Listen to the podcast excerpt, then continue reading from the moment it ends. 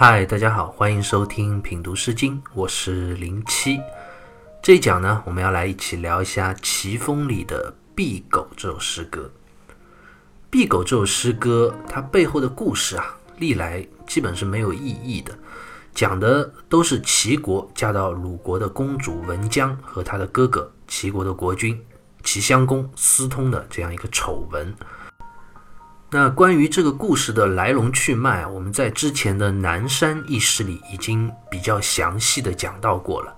大家如果还不太了解的，可以回过头去听一下，熟悉一下。这里呢，我就简单的带过了。其实这个故事讲的呢，就是齐国的公主文姜，她在出嫁到鲁国之前，就和她的哥哥齐襄公啊有着不伦的男女关系。那之后，文姜嫁到了鲁国，嫁给了鲁桓公之后啊。还依然和自己远在齐国的哥哥藕断丝连。鲁桓公十八年的时候啊，鲁桓公到齐国和齐襄公会面，文姜也跟着一起去。结果呢，在齐国，文姜就和齐襄公啊旧情复燃。鲁桓公得知后啊，非常的愤怒，但呢又无可奈何，因为他也在齐国嘛。结果呢，这件事情让齐襄公知道了，齐襄公做贼心虚，就在齐国。把鲁桓公给杀害了，这故事成为了齐鲁两国的一个耻辱啊！齐襄公荒淫无道，和自己的妹妹私通；那鲁桓公呢，弱懦无能，不能管束好自己的妻子，结果呢，还惨死他乡。文姜作为一位女子啊，也是无德无礼。应该说，这三个人都要为这个丑闻负责。但是故事到这里还没有结束，我们今天要讲的《敝狗》这首诗歌。就要把这个荒唐的故事啊，再继续讲下去。话说啊，鲁桓公在齐国被杀害之后，按理说，文姜作为已经嫁到鲁国的国君夫人啊，应该是回到鲁国安排鲁桓公的后事，举行他的葬礼。但是文姜他没有回去，可能是因为他心里害怕。后来呢，鲁桓公的儿子鲁庄公继位了，文姜作为鲁庄公的母亲，他也回到了鲁国。那既然你已经回到鲁国了，而且之前因为你文姜和齐襄公私通的事情啊，造成了鲁国国君在齐国被杀，可以说是奇耻大辱。那这时候，但凡是一个有道德底线、有良知的人，都应该老老实实就待在家里，好好反省一下自己的过错了吧。可是呢，文姜她偏偏不是这样的，她反倒啊做得越来越猖狂了，好像自己丈夫死了，反倒没有约束了。去见齐襄公啊，见的也更加频繁了。这个在《春秋》和《左传》里啊都有记载。我给大家捋一下啊，从文姜的儿子鲁庄公开始继位起，庄公元年，也就是鲁庄公继位的第一年，这年的三月份，文姜去了一次齐国。庄公二年的冬天十二月，文姜和齐襄公在卓这个地方相见。那庄公四年的春天两月份，文姜和齐襄公啊又在祝丘这个地方见了面。庄公五年的夏天，文姜又去了一次齐国。庄公六年，文姜就不是自己去了，他主动请齐国人来鲁国。庄公七年春天，文姜和齐襄公在房这个地方相见，然后下半年冬天啊，文姜和齐襄公又在谷这个地方相见。我们看一次又一次，几乎鲁桓公死了之后啊，鲁庄公继位，每年文姜都要和齐襄公相聚会面，甚至有的时候一年还要见两次。这可不是我在乱说乱编啊，这都是史书上白纸黑字记载的，记载的都有这么多次，那难保还有许多没有被记录下来的，也未可知啊。有的人可能要说了，那从鲁庄公八年开始之后。怎么文姜就不再去和齐襄公见面了呢？记录也没有了，是不是文姜他改过自新了？当然不是，因为鲁庄公八年，齐襄公就死了，所以啊，文姜想见也见不着了。可见文姜真的是厚颜无耻，在自己丈夫死了之后啊，不知收敛，反而更加的变本加厉，已经完全不顾礼仪道德，到了可以说是无可救药的地步了。面对文姜这样无礼无德的行为，齐国的百姓当然是看在眼里，恨在心里。在古时候啊，女性的地位还不是这么高，基本上还是从属于男性的。那鲁桓公在世的时候啊，他作为丈夫，作为鲁国的国君，没有能够管束好自己的妻子文姜，最后导致了杀身之祸，是因为鲁桓公他的懦弱无能。那问题就来了，鲁桓公死了之后，文姜居然还能够继续如此的猖獗，甚至变本加厉，这主要的责任又在谁呢？刨去文姜本身不说啊，他的儿子鲁庄公也是要负有不可推卸的责任的。所以当时民间的百姓就认为，鲁庄公作为鲁国的国君，作为文姜的儿子，他在继位之后，眼睁睁看着自己的母亲如此频繁的与齐襄公之间你来我往，他居然没有一丝的羞耻之心，不加以劝告阻拦，是他作为国君的失职。那我们今天看到的《敝狗》这首诗歌，就是主要讽刺鲁庄公的一首民间歌谣。那我们在了解了诗歌的创作背景之后啊，我们接着就来一起品读一下这首诗歌。《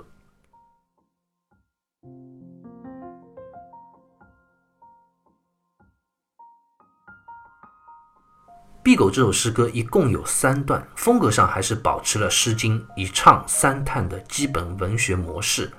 我们可以分成两个部分来看。首先看诗歌分别三段的第一句：“敝狗在梁，其余房关；敝狗在梁，其余房序；敝狗在梁，其余为为。”敝狗在梁，敝就是破的意思，狗呢是古人用以捕鱼的这个竹篓，梁就是指鱼梁。这个词我们在之前的诗歌里也讲到过。古人捕鱼有一种方法，就是在河水之中堆石头，做成一个堤坝，然后呢，在堤坝中间挖空，把捕鱼用的竹篓啊，就放在这个空处，这样鱼游过去的时候，就会落入到这个竹篓之中被捕获到。这句话就是说，在水中的鱼梁中放置了一个破败的竹篓，虽然本来的目的是为了要捕鱼，但是破了就很难说了。那到底还能不能捕到鱼呢？我们接着往下看啊，其余房关，接着作者就要讲到河中游过的鱼儿了。房这个字，我们在之前的诗歌里也读到过了，指的就是扁鱼。关这个字啊，三家诗里就写作鲲，也就是昆明的昆字啊，左边再加上一个鱼字旁。昆字在《尔雅释语》里就解释为鱼子。什么叫鱼子呢？就是指很小的鱼，小鱼。那如果这时候有朋友如果读过《庄子·逍遥游》，就一定会提出异议了。《逍遥游》里，庄子一上来讲的一句话是什么？“北冥有鱼，其名为鲲。鲲之大，不知其几千里也。”这一句里，庄子讲在遥远的北海有一种鱼，它的名字叫鲲。这个鲲非常大，不知其几千里也！这里庄子明明说鲲是一种非常大的鱼嘛。怎么变成小鱼的意思呢？这就是可能大家不太了解庄子了。庄子的学说中啊，有一个很重要的概念，就是大道如一啊，无分别心的去看待世间的一切，都是一样的，没有所谓的大小。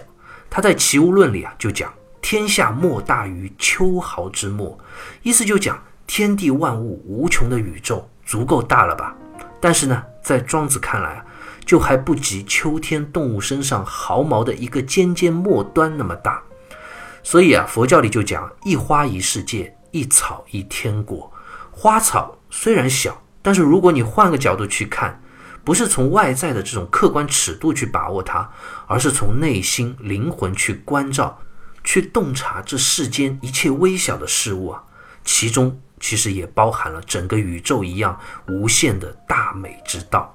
所以庄子在《逍遥游》里啊是故意的，他就是要写鲲，以小比大，表达出他心中的思想和这种理念。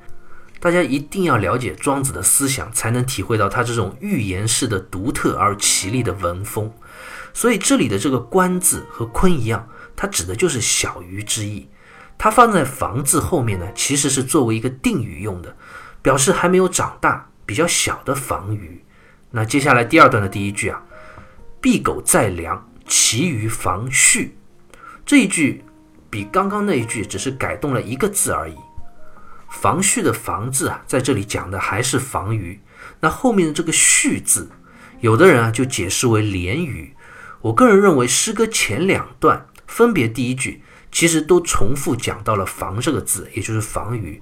它主要的描写对象也是防鱼，而“防恤”二字呢，毛诗里就解释为大鱼。其实这个“恤”字啊，在这里也是作为“防”字的一个定语在用，引申为大的意思，指这里的防鱼啊，已经长大成大的扁鱼了。那和上文所讲的防官也是小的防鱼，形成了一个文艺上的对称呼应。意思就讲，这河水之中呢，游来游去的有小的防鱼，也有大的防鱼。那面对这河水中破败的鱼篓，他们的命运是如何呢？大家可能会以为小一点的鱼大概有些幸运，可以从这个破篓的破洞里逃跑。那大的鱼可能就有点危险了吧？也有可能被捕捉到啊。那诗歌接下来第三段的第一句，诗人就告诉了我们鱼儿的结局是怎样的。闭狗在梁，其余为为。为为二字，韩诗里就写作遗遗，也就是遗漏的遗字，解释为言不能治也。意思就讲自由自在，不被限制制服的样子。毛诗正解里也解释说，为为行相随顺之貌。也就是指鱼儿一前一后相随，自由顺利、畅通无阻地游来游去的状态。原来河中的鱼儿，不论是大鱼还是小鱼，都自如地在这破败的鱼篓间穿梭游弋。这个鱼篓简直就是形同虚设，根本就起不到捕鱼的作用。诗歌读到这里，我们当然知道，诗人所讲的破败的鱼篓的故事，一定不是表面的这么简单。其实是有所隐喻的。朱熹在《诗集传》里就讲：“其人以避狗不能治大鱼，比鲁庄公不能防贤文江。”意思就是讲，齐国的百姓在这首诗歌里啊，用破旧的鱼篓不能捕捉到大鱼，借以讽刺鲁庄公作为鲁国的国君，他不能管束管好自己的母亲。使得他能够多年多次往返于齐鲁之间，与齐襄公保持着见不得光、不伦的男女关系，而且这种行为还愈演愈烈。诗歌中第一段先讲小鱼，第二段讲到了大鱼，其实也代表了一个时间上的过程，表示文姜一开始去齐国的时候啊，还不是那么频繁，但是呢，这时候鲁庄公啊却不加以制止，到了后来，随着时间越来越往后发展。文姜呢也越来越大胆放肆，罪恶的行径啊也愈演愈烈，和齐襄公会面的次数频繁不止，就好像小鱼慢慢长成了大鱼，小的恶慢慢发展成了大的恶。结果呢，鲁庄公却像这破旧的鱼篓一样，一个空架子。作为鲁国的国君，面对这样不光彩的事啊，一点制止和限制的行为举动也没有，纵容文姜来去自由。坐视不管。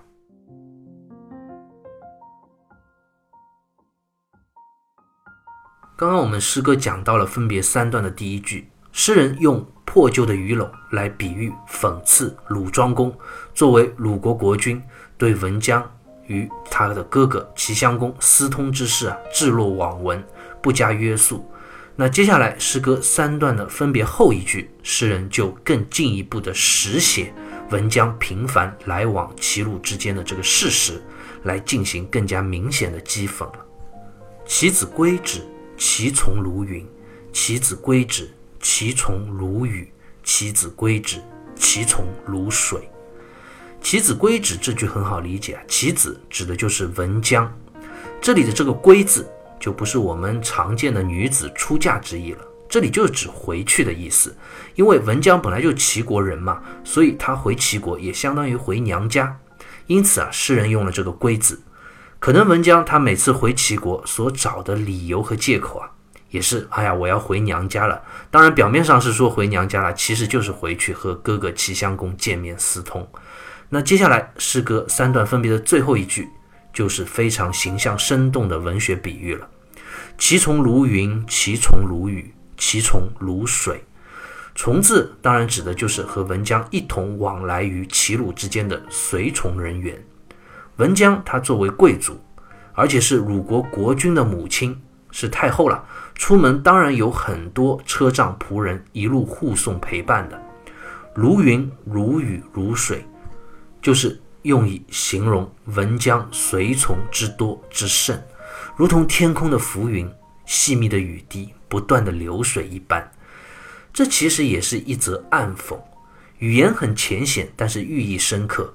这样见不得光的羞耻之事啊，文江你来来往往还这么的光明正大，带着这么多的随行人员，高调张扬。招摇过市，真的是一丝愧疚和羞耻之心也没有了。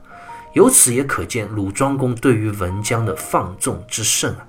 就算你真的同意文姜去做这样一件不光彩的事，你至少让他做的低调一点吧，面子上至少不要让别人一眼看穿就能说闲话。毕竟你们都是鲁国的贵族统治者，你们的一举一动啊，也是关乎于鲁国的颜面和尊严的。丑恶不伦之事还能够如此盛大、如此高调，真的可以说是有一点恬不知耻了。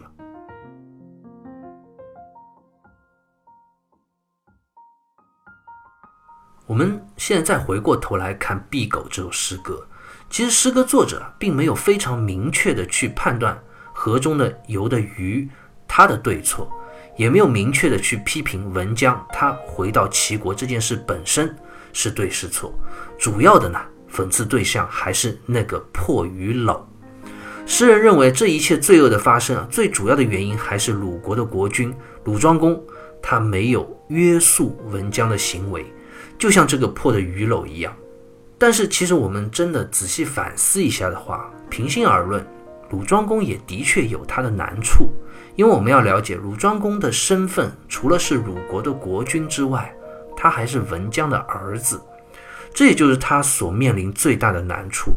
一方面，作为国君，理应制止这样的罪恶不伦的行径；但是呢，另一方面，又作为儿子，我们中国有句古话讲：“子不察母奸。”再怎么样，这个人也是你的母亲，齐襄公也是你的舅舅，很多事情也很无奈，真的也不好去直接的责备、限制他们。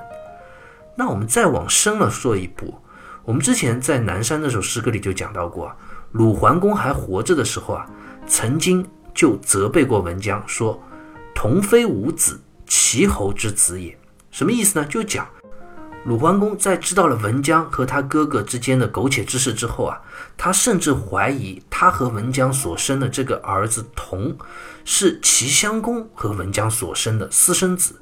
那这个童是谁呢？就是鲁庄公。那这样一来的话，虽然在历史上啊没有明确的证据说这个鲁庄公是齐襄公和文姜所生的，也有可能是当时鲁桓公的一时气话了。但是他能够说出这样的话，那其实也是挺严重的，不免让我们后人啊产生了怀疑和联想。万一这是真的呢？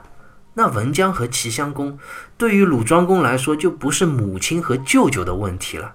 那可是亲爹亲娘啊，所以这更让人为难了。鲁庄公其实也是困顿徘徊在这样一个情和理的矛盾之中，的确是很难抉择。但是即便如此啊，对于那些看热闹的普通百姓、外人、旁人而言，鲁庄公这样不作为、放任文姜的行为，总是难免会被诟病讥讽的。